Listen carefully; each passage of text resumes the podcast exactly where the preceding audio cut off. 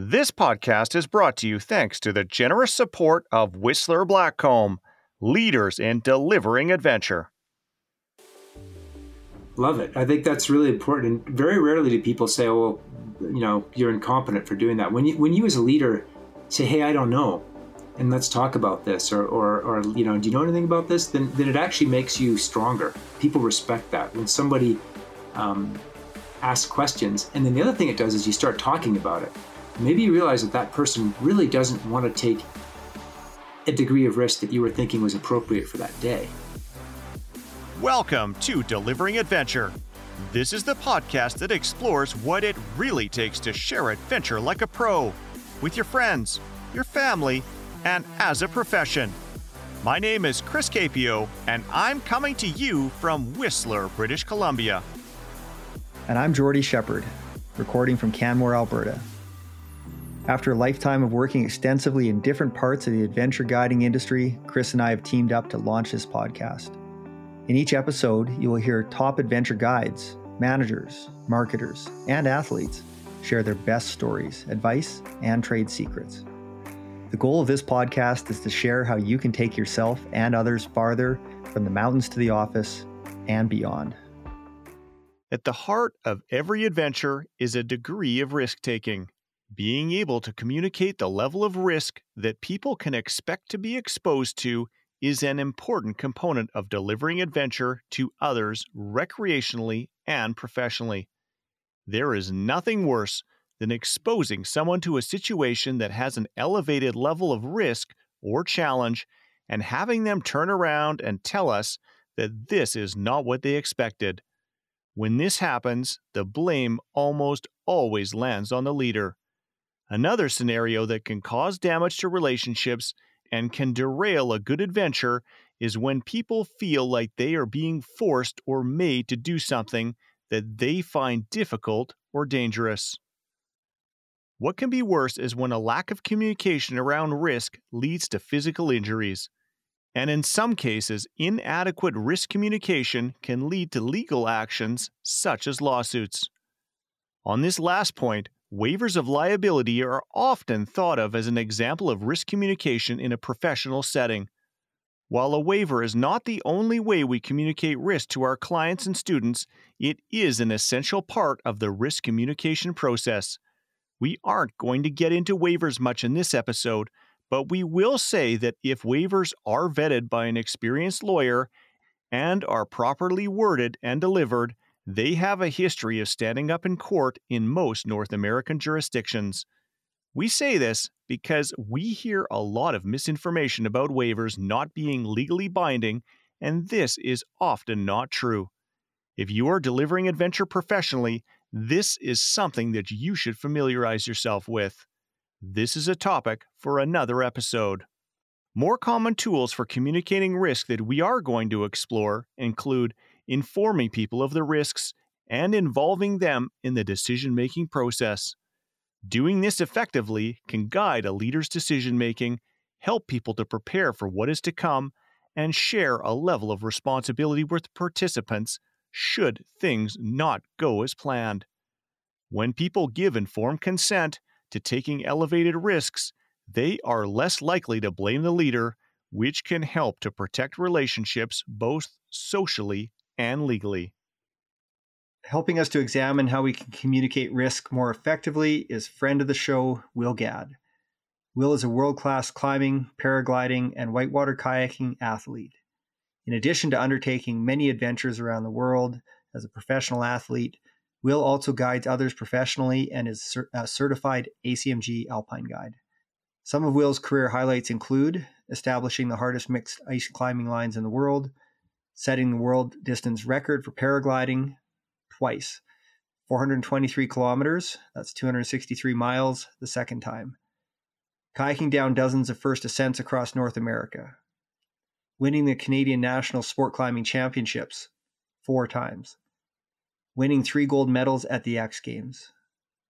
Will has also been recognized as a mountain hero by the United Nations for his effort to raise awareness for environmental issues, including how climate change is affecting the mountain environment.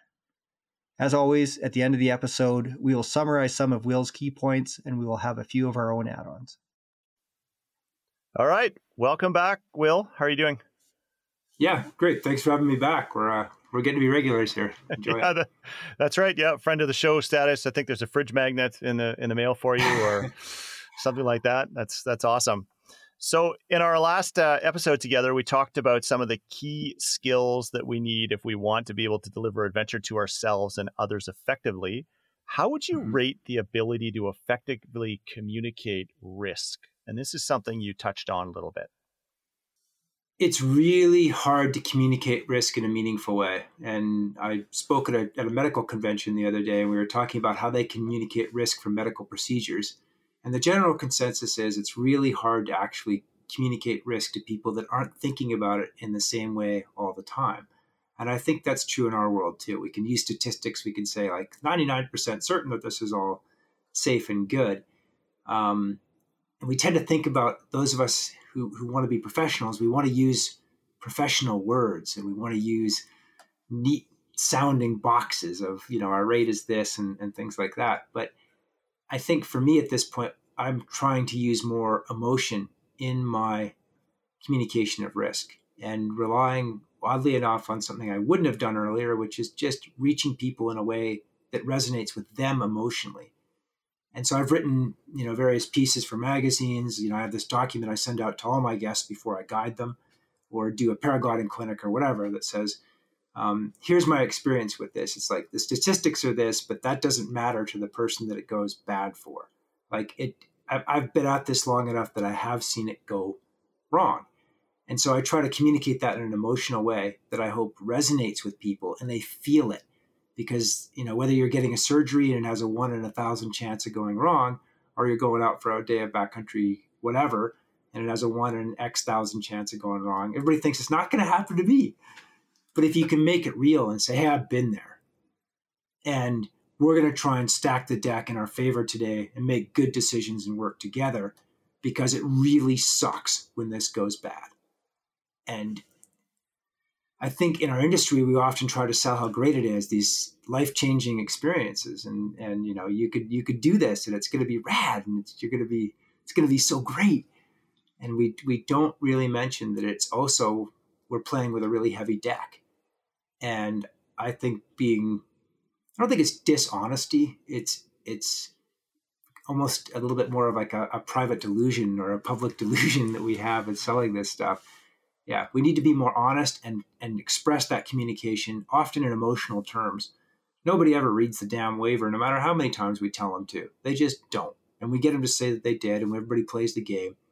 But if we can communicate that, this actually really does involve poor outcomes some of the time, and use that in an emotional way, then, yeah, that's kind of where I'm at it. I don't... Statistics and waivers, they're one thing, but actually really communicating that in a way that resonates and people remember it. That's kind of where I'm at. I don't know where you at. You do the same thing. I'd be curious.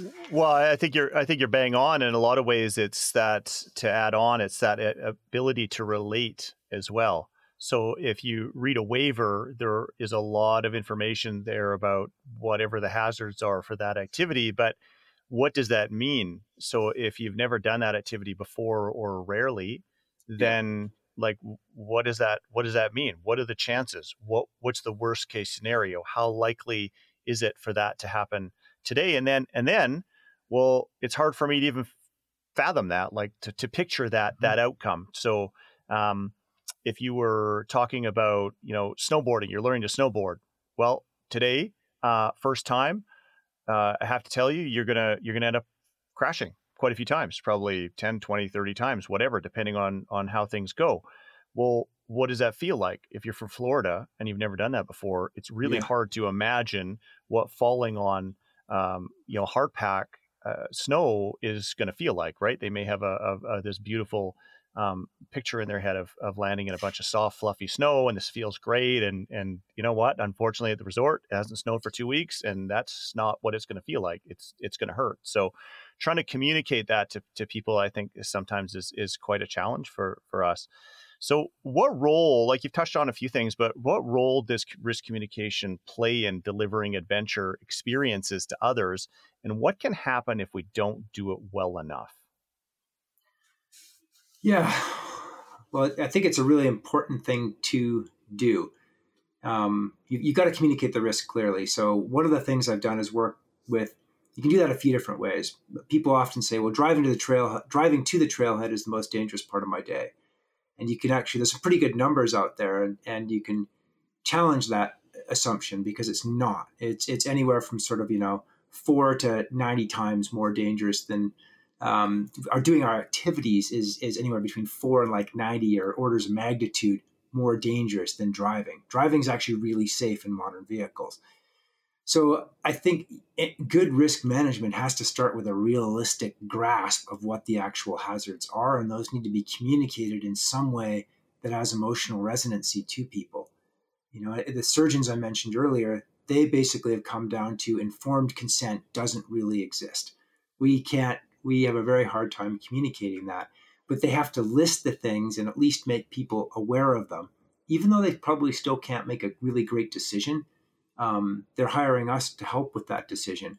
But we do need to actually list them and look them in the eye and have that be there, and then have a realistic appreciation of what the real hazards are in the games that we play. And then again, unfortunately, we have to think, how is this going to look in a courtroom one day? And if you're like, hey, these are the hazards, and we discussed this, and we didn't just put them into the waiver, we actually had a discussion about it, then it's a lot. It goes back to decision making. You can say, hey, we did our best to make a good decision, and it did not, unfortunately, go well. The outcome was not what we wanted to do, but we talked about it. We really got into it, and here we are, unfortunately. So it's important, and it helps make people make decisions. We're not going to Disneyland when we go out there in the mountains, even hiking. It's like, that is a larger than daily risk life. We don't want to scare people, but we do want them to understand that it matters, and our decisions have real consequences. So we have to communicate that in a way that resonates with people, I think. No, for sure. I mean, you hit on a few different things. I mean, first of all, I find that when you involve people in that decision-making process by sharing those risks and trying to make them as informed as possible, then they have a stake in what's going to happen. And so if you're upfront and you're telling them, listen, this is what can happen. This is what I don't know. How do you feel about this? If something happens, then it goes back to your point of, well, you did tell me. And so, you know what, I have to own a little bit of that. One of the things that I mean, obviously, we certainly worry about something catastrophic happening, and certainly somebody worrying about somebody being in a position where they would want to sue you and that sort of thing. But more common, I think, is the situation where we have somebody in a situation where they turn around and say, this was harder than I thought, or scarier than I thought, or was riskier than I thought. And I think that's one of the key things that we want to try to avoid as outdoor leaders. Do you have an example of a situation where you were leading where risk communication played a significant role, like either in a positive or a negative way? I'll tell one about my kids, because I think that, that will work well. We were out backpacking, and I said, I think I know where the trail goes, but I'm not really sure. I've never been here before, and I think it's over there, and we're going to have to figure it out. And then we're beating around. We're trying to find this trail, and eventually we did find some sort of trail, but we're going across this hillside, and it kind of sucked. And I'm thinking in my head, oh man, I've blown it, with my kids. We're out here in this Rockies junk heap of, it's just a disaster. And I turned around, and they looked remarkably happy. And I was thinking, what's going on? They get into the snacks without me knowing what's happening here. And they said, well, it's about like you said it might be. And we were good. Whereas if I'd said, yeah, the trail's over here, and we're good. So over and over again, if you communicate, and that's a hazard, we're off trail, things are messier, but it's that communication about what might happen that does make a difference over and over and over again. And if I'm ice guiding and I say, hey, I'm willing to go out today, the high's minus 25, but we're only going to go 10 minutes from the car. And if you get cold feet, we got to go back to the car right away, or you're going to freeze them. And then that afternoon, their feet are frozen. And I've asked them 6 times if their feet are okay. And we've had a plan to deal with it. It's a lot easier to deal with that than if I hadn't done that work beforehand. And so those are two, that communication of hazards both leads to more fun, because they're like, oh yeah, our communication of risks and knowledge leads to more fun because people are more comfortable. It's like my kids call that the sucky bits. But my guests and I laugh about it too. It's like, we're going to have the sucky bit coming up here. It's going to suck. And that's part of the day. This is what we do out here. And then I've had other situations. If it was easy, everybody would do it. Yeah. We're doing something cool. And you'd have tons of hordes of crowds with you, right? So there's a reason why you're out there without a whole ton of people with you. Yeah, and often those sucky bits are the days that are most memorable with either guests or kids or partners. We're like, oh man, that really sucked. We all are bashed for like 3 kilometers, but we got out there and then we got to that lake and it was so cool. But again, it's a perceptual thing. If you kind of warn people what's coming, then they do better. And they're less afraid. They're like, wow, this isn't totally out of control. He said it's going to suck. It sucks. We're good here. Whereas if you're like, this sucks and he doesn't know what he's doing, then they might be questioning your leadership with some justification at that point. Another tool we can use is sharing what we use as tools in terms of our community, like establishing what the risk is and the uncertainty that we are dealing with in that given day situation. And so we do have a thing called strategic mindset that we will often use in lots of the industries in the guiding world and instruction world. And so why don't we communicate that with the guests? That just sets the stage, because we know, we've talked about, you know, if we're with a group or if I'm solo as an independent guide, I still go through that process in my morning and after even evening meetings. And so why don't we communicate that with our clients, saying, look, we're in assessment mode here. Like, we don't know a lot about whatever it is, the snowpack or the ice conditions or, you know, the alpine conditions, or, you know, I'm in a place where I don't really know the weather patterns very well. Because I'm new. You hired me to be with you in Italy, and I don't know the weather patterns here. I don't even know where the weather comes from, right? So I'm in full on assessment mode here. And you know, maybe if you've been here, maybe you could help, because you can help fill in some of those knowledge gaps that I have, even as a client, and involve them in it. Love it. I think that's really important. And very rarely do people say, "Well, you know, you're incompetent for doing that." When you as a leader say, hey, I don't know, and let's talk about this, or you know, do you know anything about this? Then it actually makes you stronger. People respect that. When somebody asks questions, and then the other thing it does is you start talking about it. Maybe you realize that that person really doesn't want to take a degree of risk that you were thinking was appropriate for that day. Or they're like, they're keen for way more risk, and you're keeping them on the blue runs or on the green runs at the base of the mountain, when they could actually handle quite a lot more and they'd be fired up on it. But if you don't engage in that conversation, like, there's the warnings and stuff, but then it's a conversation that you go through, I think, you know, like your example in Italy, it's like, it's a conversation, and that starts when you start sharing information and talking. Like, a lot of professionals have resisted this idea of opening the Camino, so to speak, and show the guts of what's going on. We don't take that analogy too far, but, I think the more we do that, the more it shows we have justified confidence and competence, and we're thinking about things, and it just leads to better decisions. So I'm all for it. I love it. And then we can move forward with that and be actually review at the end of the trip, the day, the particular decision that we're talking about. Maybe it's like, we just have to, you know, I'm not very, I'm in assessment mode here and I'm just learning the terrain to get up to that part of the route, and then I'm good. And you're clear with that, and then have that review period. And it can be very brief even, but saying, how did you feel that went, you know, to your guests and clients? And they're like, that was pretty rocky. That you barely made it through there. But, and then you know what their perspective was on it too. And you're actually getting that feedback, rather than just saying, well, it worked and I communicated the risk and it all worked and we dodged the bullet or whatever and it's fine. No, let's have a little bit of a review about that after the fact. And that's where we learn. Yeah. You know, we were driving out of the Ghost. I was ice guiding a few days ago. We're driving out of the Ghost, and I'm asking my client, you know, great guy. It's like, how'd it go? And he brought up the fact that I didn't really know where I was going. And I was like, you're right. You know, there's this bit of fire since I was there last time, and I was totally making it up. And he was like, he brought up the point that maybe I should have talked to him about that. And I was like, you know, you're right. And he's like, okay, we're good. But if I'd been like, well, it worked out, we're fine. What are you asking me questions for? It would have done two things. He wouldn't have brought it up in the future because I wouldn't listen to him.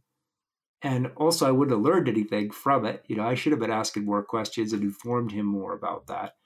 And it didn't matter in the scheme of things, but to me, it was kind of a hole in the day. That was my learning that I scroll down at night. It's like, yeah, I didn't do a good job on that one. I got to do a better job on that one. But if I, you know, you got to have that discussion that you're talking about to know that.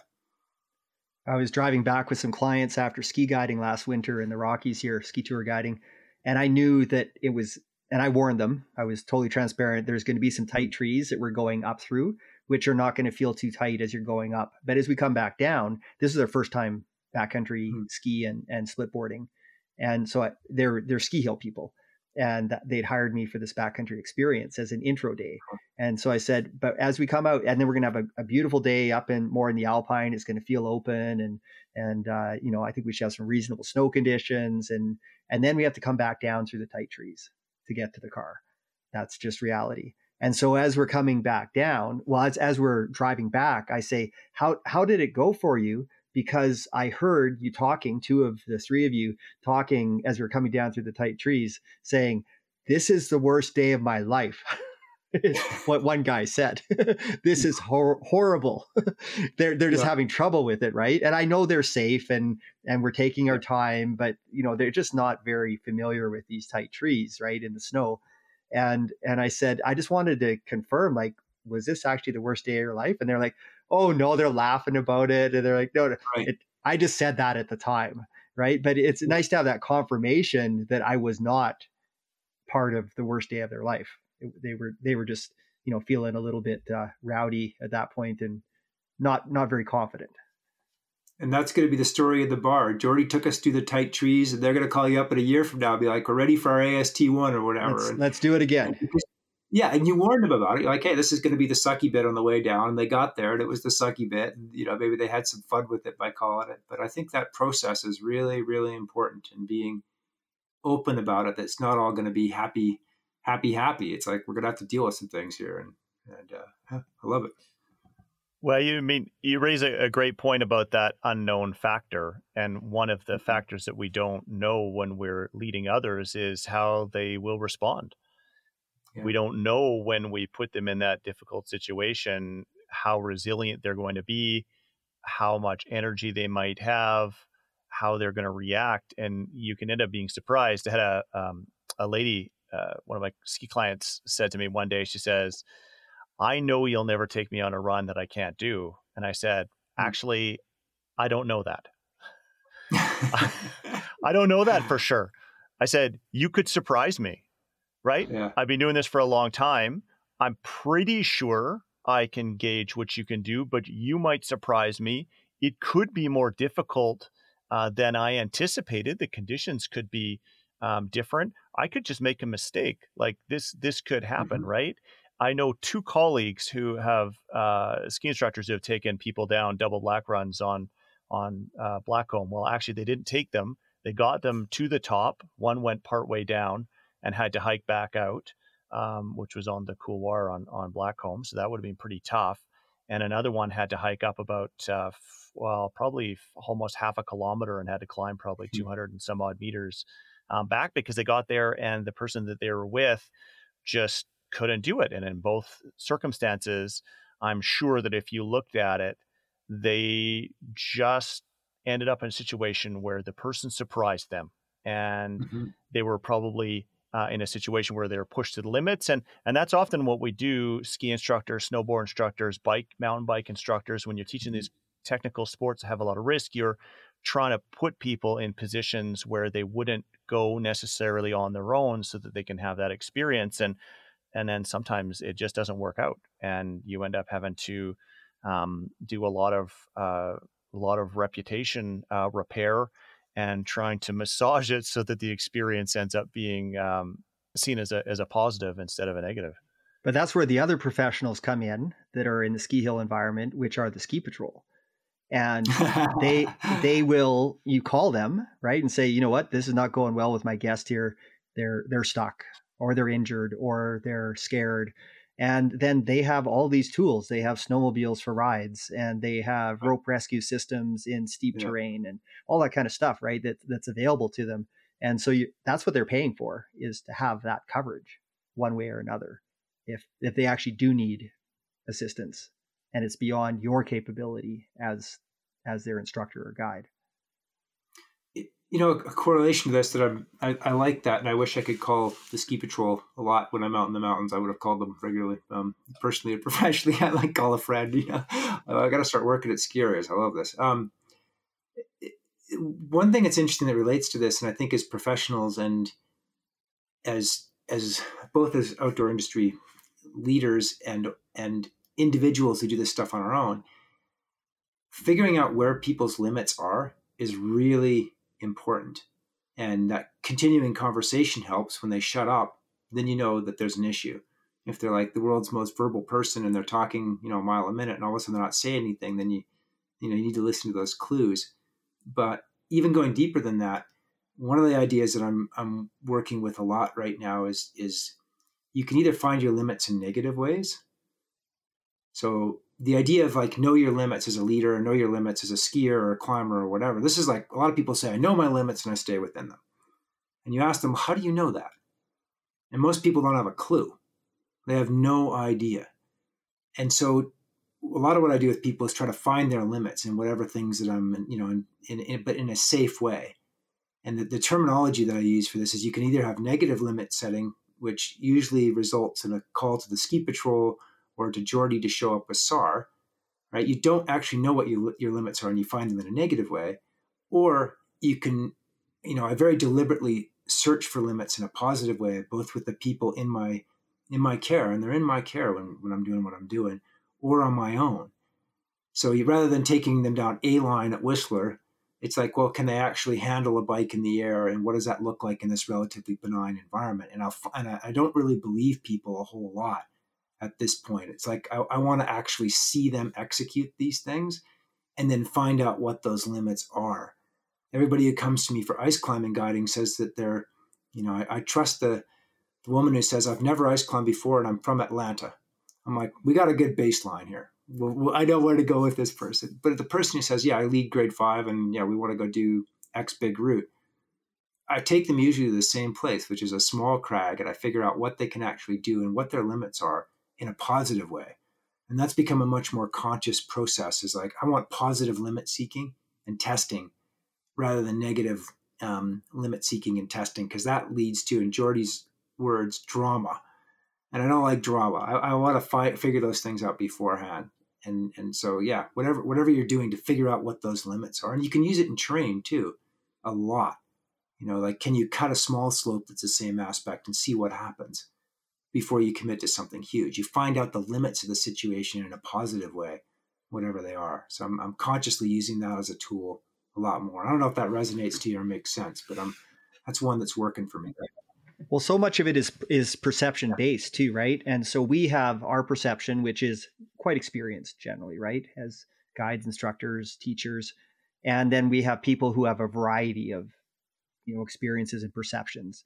And so it's trying to figure out what is actually perceived risk for them, where they're feeling like they're getting pushed, and what is actual real risk for them. And when they get to the real risk point, we have not done our job. And so if we can walk with somebody on a glacier that's snow covered and they can't see the crevasses, and we feel confident we have ropes on and we have ability to rescue and we're probing and we know where the zones of compression are and tension. And, you know, we've been up there a lot. To us, it's not very risky. To them, they're walking on snow that could fall away at any second under their feet. And so that is pushing them possibly to, you know, right to their limit. And we know it's completely safe for them to be there. If even the worst thing happens, they're still going to be fine. We hope. And yeah, and that's you know, which is, yeah, they put a foot into a crevasse or even fall into the crevasse. We feel pretty confident that we've got this. But they are walking. And I remember back when I was first starting to do this stuff, ski touring on glaciers and alpine climbing and walking across glaciers, I didn't really know a lot. And I had this fear, and we've talked about fear, of falling into the glacier. Right. And I was with people who were more experienced, and they didn't even have a thought that it was a problem falling into a crevasse. And so now I fast forward to having all this experience and actually pulling people out of crevasses, unfortunately, sometimes not alive and sometimes alive, which is great. But I have that perspective, and I'm like, yeah, this is benign terrain. But the perception of a lot of my clients would be that this is pretty badass terrain, and there's a lot of unknowns under my feet. And so you're delivering that adventure through there's a big gap between the perceived and the real risk. And that's what you're talking about there, Will, is you're pushing them, and they're going to be fine with it, and they'll do great with it, and they're totally safe.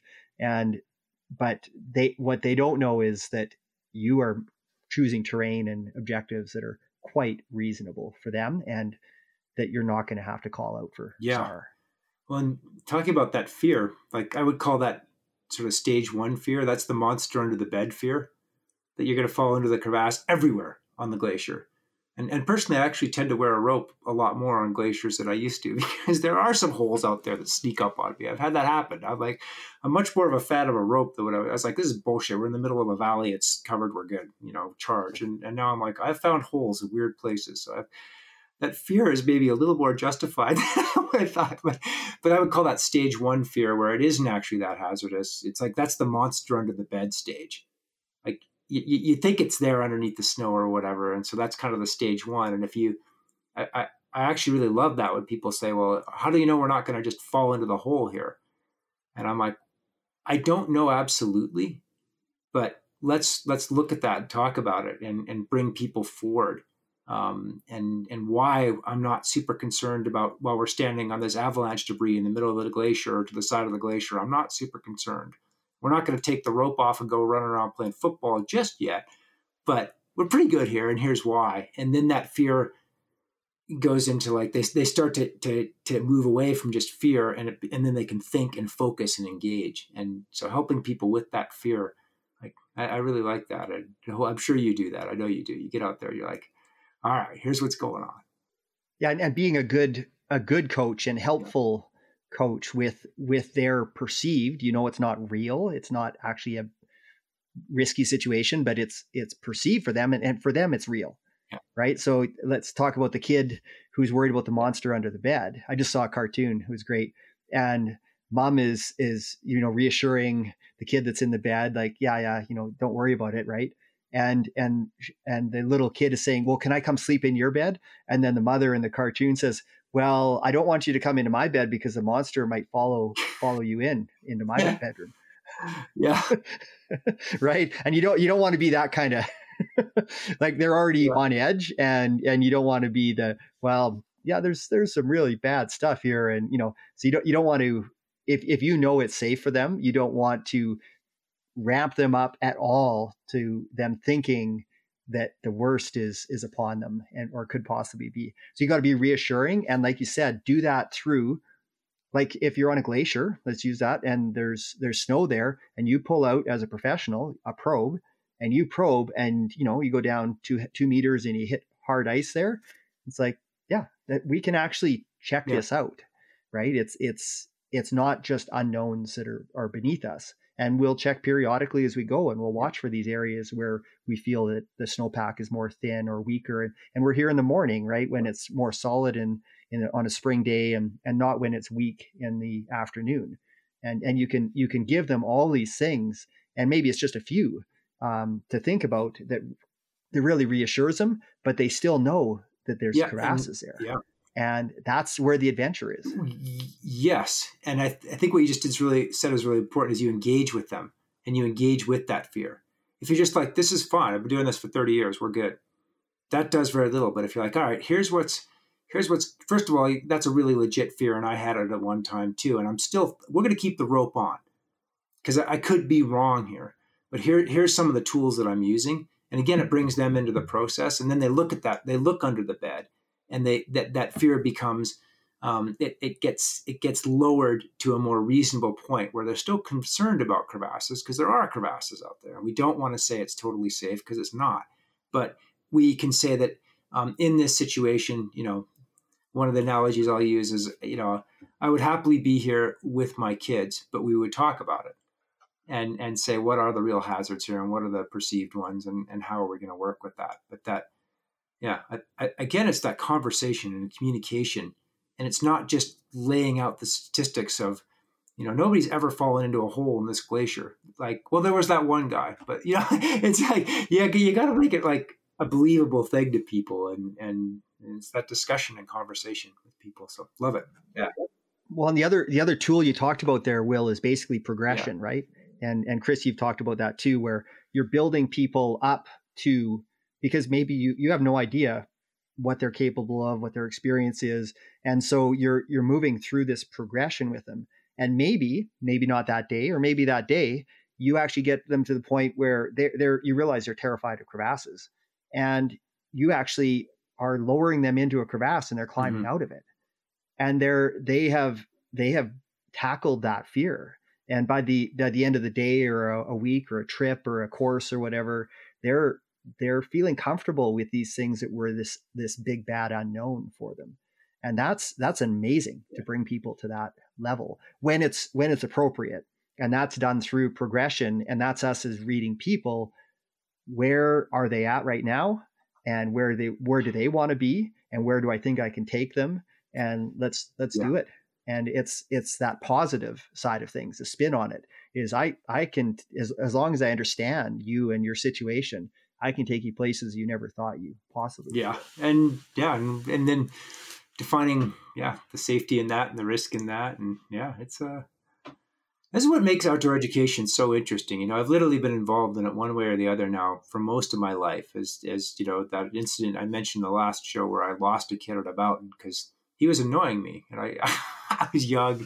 That's the way, well, we found the kid. It was all good. But that self-knowledge and, you know, looking back on it, this is what's cool about being the educator in this space and whatever you're doing is you learn and you get better at it, or if you hopefully you get better at it and you get better at reading yourself and other people. I think it's fascinating.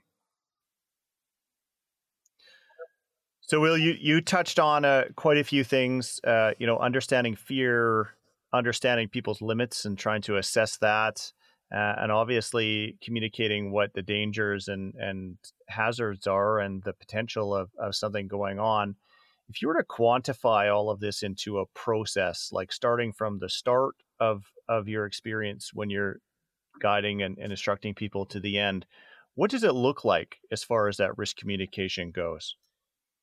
Like what kind of process do you use? What kind of information do you share? What kind of language do you use? How much information do you usually share with people, and sort of how does your timing work with when you're going to bring this stuff in and talk with them? It depends a little bit on what sport or activity I'm involved with.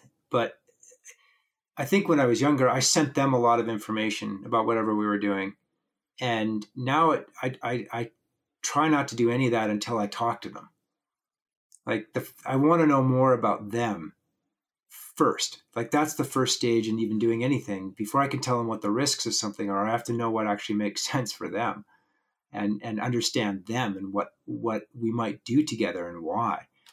People always send me an email for, say, guiding. It's like, I want to do these things and I have these missions and objectives. And I'm like, great. So what does that look like? What have you done? And that's the first stage in making a good decision, is to understand the person you're dealing with to some extent. And not just what they say, but how they say it. And you can figure out pretty quickly how their brains actually are working and what their knowledge is. And so rather than just starting it out, it's like figure out the person. And then that kind of determines whatever.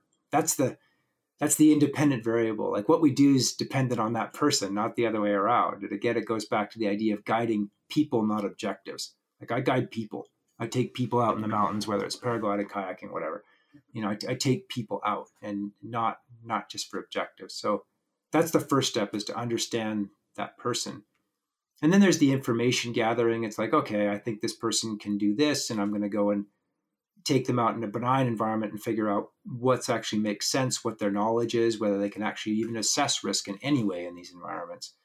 And then it gets a little more organized. A lot of that's pretty soft skills, asking questions, getting things back. And then it becomes more organized. If I'm, maybe I've got a workflow where if I'm going ice guiding, it's like, all right, I actually have a pretty structured thing where what's the avalanche hazard and why, and am I aware of it in that area? Have I been in there? And I break it down more and more. But I guess there's one other component in that that's changed. I also send everybody that I guide or take into the mountains an article I wrote that lays out, hey, in an emotional way, searching for that emotional resonance with people that, I think I'm all right at this. I've done a lot of it, and I've got a pretty good track record, but I have had it go wrong. And I really want people to get to buy into that and not see me as like the expert. I want them to see me as somebody with a lot of knowledge. We're going to go out there together. So it's interesting you ask that question, because I think when I was younger, I was much more concerned with like A, B, C, D. I'm going to put this in my little book and I'm going to write it down and this is what it's going to be. And now before I start doing that, that's the part that really is important in a lot of ways, to figure it out, figure out what we're going to do and how we're going to do it and what our kind of philosophy of working together is. So I don't know if that answers your question, but does that make sense? Yeah. Absolutely. It's different than it used to be. I used to be like, all right, here's the waiver, we're going. And now it's like, hang on, like, what do you want? How does it work? And then we'll, is a waiver even appropriate for this person? Maybe they should actually not do this. Like, I have turned people down that I just don't think are a good fit. Then it does get much more structured at that point. Maybe that's where the point where your question was at. But it's like, what knowledge do I have? What knowledge don't I have? What do I need to get? What's appropriate for this person, and this might sound incredibly sexist or something, but I'm going to treat the risk assessment for a male or female person with two young kids very differently than a 22-year-old guy who is going to go light the world on fire with or without me. That's a very different set of risk assessments in my view. But again, it comes down to knowing them before I can do a good job about planning the day for both of us. So let's go into that a little further here. How does communicating risk to children differ from adults, or does it? The basic assumption is that children can't, that's why they're kids. They can't actually get to the informed consent that a surgeon or we as guides would use. It's our job to keep them safe. And I actually had a situation yesterday where I was guiding, and one of the people on the trip didn't show up, and the other person brought their 12-year-old daughter. This kid can't make decisions, and their parent that is with them may or may not be able to make good decisions for that kid that I'm about to take out there. So I'm thinking about it. I'm like, we're 15 or 20 minutes from the car. This is an okay place. I'd be all right with my kids there. This is reasonable, but I'm going to have to spend more of my brain power during the day monitoring this kid. They're small. They're going to get colder quicker. They might not want to speak up because their feet are cold, and I can't let their feet freeze. Change things dramatically. And so I tend to want to work with kids or people with very low knowledge and very low experience in much more controlled and much more known environments. There's not going to be a lot of, like, as you were talking about earlier, Jordy, with us, there's not going to be a lot of tight trees. We're not going there. Like, I don't know what they're going to do. It's like, yeah, there is, that bar has to be very, very low to keep going. So I don't know how you guys do it, but that's it. My job is to give them an experience, but I want no drama in that situation, and I'm going to set the bar there. Yeah. I feel for me with kids involved, that the risk tolerance and chance of something happened, it really, so you fast forward, we've talked about things like court, right? You fast forward to court happening, and you're dealing with adults versus children being involved. And it's going to be exponentially worse for you as the guide instructor when there's children involved. Everything from how you feel is it maybe it wouldn't be too much different with an adult gets hurt or a child gets hurt, You're just going to feel badly that it happened. But how it's going to play out and how everything from the media and how their parents are going to react to that being a problem and that you led them to, all of that is going to be horrendous. Yeah. And so you really, you're not saying that it won't happen at all. The kid could, maybe get a little bit injured, twist an ankle with wearing a crampon or something for the first time or break an ankle. But, you just can't have kids getting seriously hurt and expect there to be society to protect you and think that that's okay. It's just not cool. And then you step into what we call custodial groups. Yeah. So minors, youth that are not in the care of their parents. That's a whole nother game, right? It changes things significantly because now the parents are not there to actively, parent their children and be part of the decision making. And that's a whole nother scene, like taking out school groups or, scout groups and that kind of stuff. You really need to be in pretty benign terrain, but still giving a good experience. It's tricky too, because I don't think there's much recognition of, or tolerance, especially in our North American culture, with poor outcomes as being acceptable. And I've really seen this in a lot of areas lately from, all kinds of different things, but there's this idea that we're in control of our destinies in an absolute way. And so if something bad happens, it must have been because of these horrible decisions that were made by the people involved. And sometimes there is great negligence, and this does happen. Let's not pretend it doesn't. It does. But most of the time, it's good people working with the best of intentions. And they're not, whether it's a recreational or professional incident, they're not idiots. They went out the door that morning with the idea they're going to have a great day. Things didn't go their way, but there's no tolerance for that, or very little tolerance for that. So you find yourself in court going, so in hindsight, was that a good move or not? And it's been a tricky one. I think that decision-making process that we started this conversation with a little while ago, and the documentation and the discussion and the recognition is, I think it's very, very important. So do you have any other advice or examples you want to share with the listeners on how they can become better at communicating risks when they're in this leadership role? So many, that's just such a huge topic. I think the first thing is to move away from statistics, or if there are statistics, have the real statistics. I've heard this even from guides. It's like, most dangerous part of our day is driving to the trailhead. Well, no, it's not.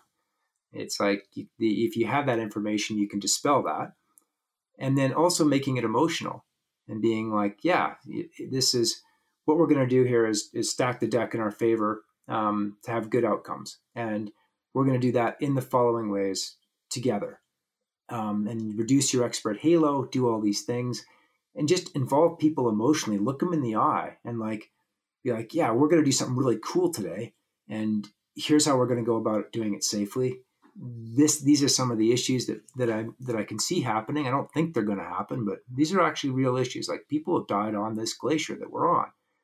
And, I think you might be a little bit more on the, like, for me, I say things like that, and I'm like, I just think that's how it works, and that's the environment we're going into. And I want to bring you back, and I want to come back. And you say that with some emotion and some intensity, and people are all of a sudden like, wow, this guy's really thinking about things. And then that leads to better outcomes, I think, because they trust you, but they also know some of your limitations and want to be engaged in that conversation. Is important. So I think make it emotional, make it real, make it personal, and not just numbers and not just the waiver, and then engage people throughout the day. I've had several events where things did not go my way, with either a paragliding event or a kayaking event or an alpine climbing event. But before that, I've been like, hey, I think this is reasonable. Here's the problems that we may face. I'm up for going in here and doing this. But this is a real hazard. What do you guys think? And when that real hazard materialized and I had some injuries, they were like, well, you talked to us about this. And it made that outcome a lot more palatable. Whereas if I just said, we're good, conditions are good, follow me, you know, I don't think it would have worked out as well. Yeah. And then let's not forget that what we do is really cool. Sorry, but what we do is really cool. We get to take people amazing places and give them experiences of a lifetime. That's a big part of it too. So just, you know, let's not freak them out, but let's be realistic and keep the fire there for people, because that's what's cool. Excellent. Well, it's been an absolute pleasure, Will, again. And yeah, you don't need to start a podcast because we'll just make you a regular on the show.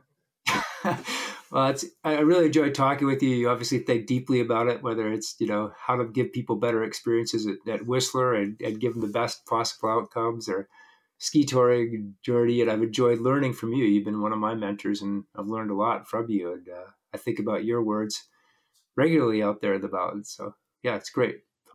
All right. Thanks for this, Will. If you would like to learn more about Will's work as a United Nations mountain hero, join him on a guided trip, hire him to be your instructor, or have him speak at your event, you can reach him through his website, willgadd.com. We will post this link as well as links to his TEDx talk and a few other videos in the show notes. Well, Jordy, what came to you as you listened to Will? Will's interview was excellent, as always, and it's great to have him back on the show. He spurred a number of thoughts about communicating risk.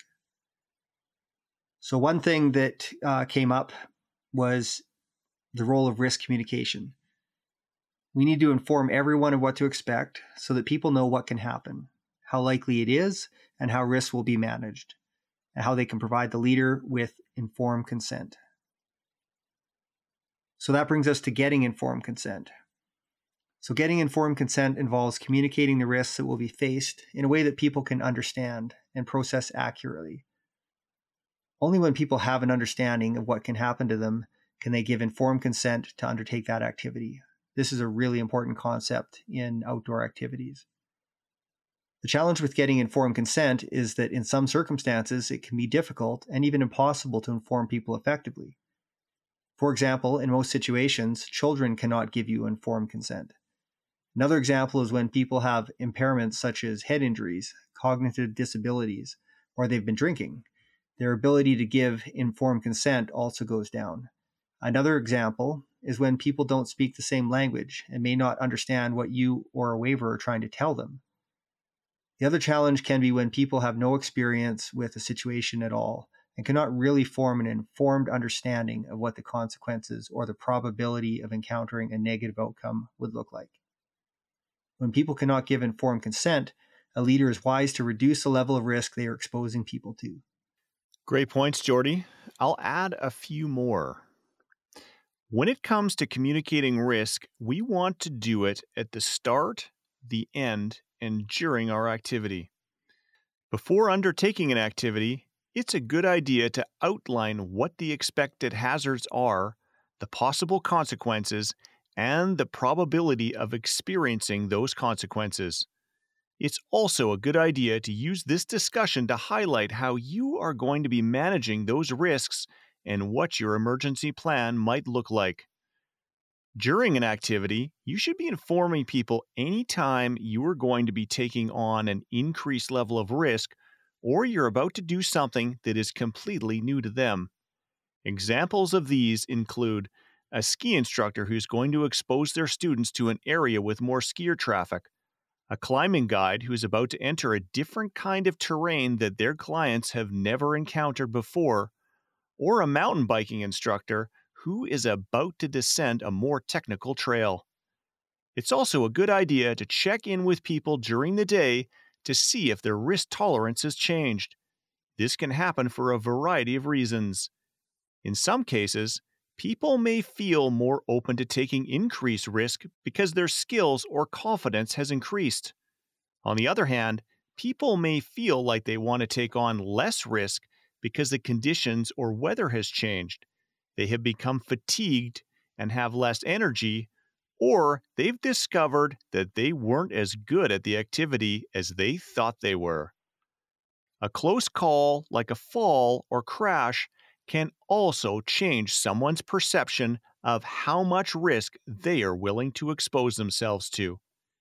At the end of an activity, it's always good practice to debrief the day by asking how people felt and addressing any concerns that the leader may have had about how things went. The memories that we have are the stories that we tell ourselves and others. Addressing any issues around taking on too much risk or being exposed to too much adversity gives a leader an opportunity to address concerns. This can create an opportunity to reshape a person's memories by providing additional context. This context can include discussing how much danger a person was actually in, what actual steps were taken to manage the risk that the person may not have realized, and to provide empathy where it's appropriate. It's also important sometimes to remind people about what they have actually accomplished, and in some cases, to acknowledge that what they have done was risky or difficult, and that's part of the adventure.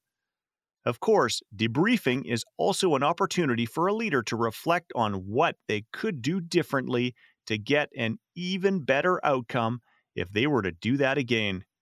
Learning from our experiences is how we become better.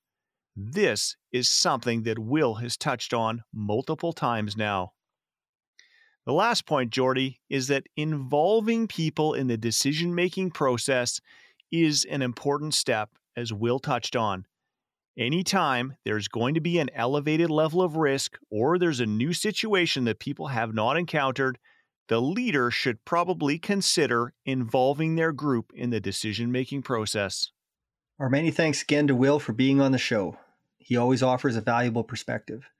If you haven't already done so, we encourage you to check out his other episodes. As always, we remind you to make sure you follow the show, and if you enjoyed this episode, please share it with your social network. We have posted an easily shareable link into the show notes. Thanks very much for listening.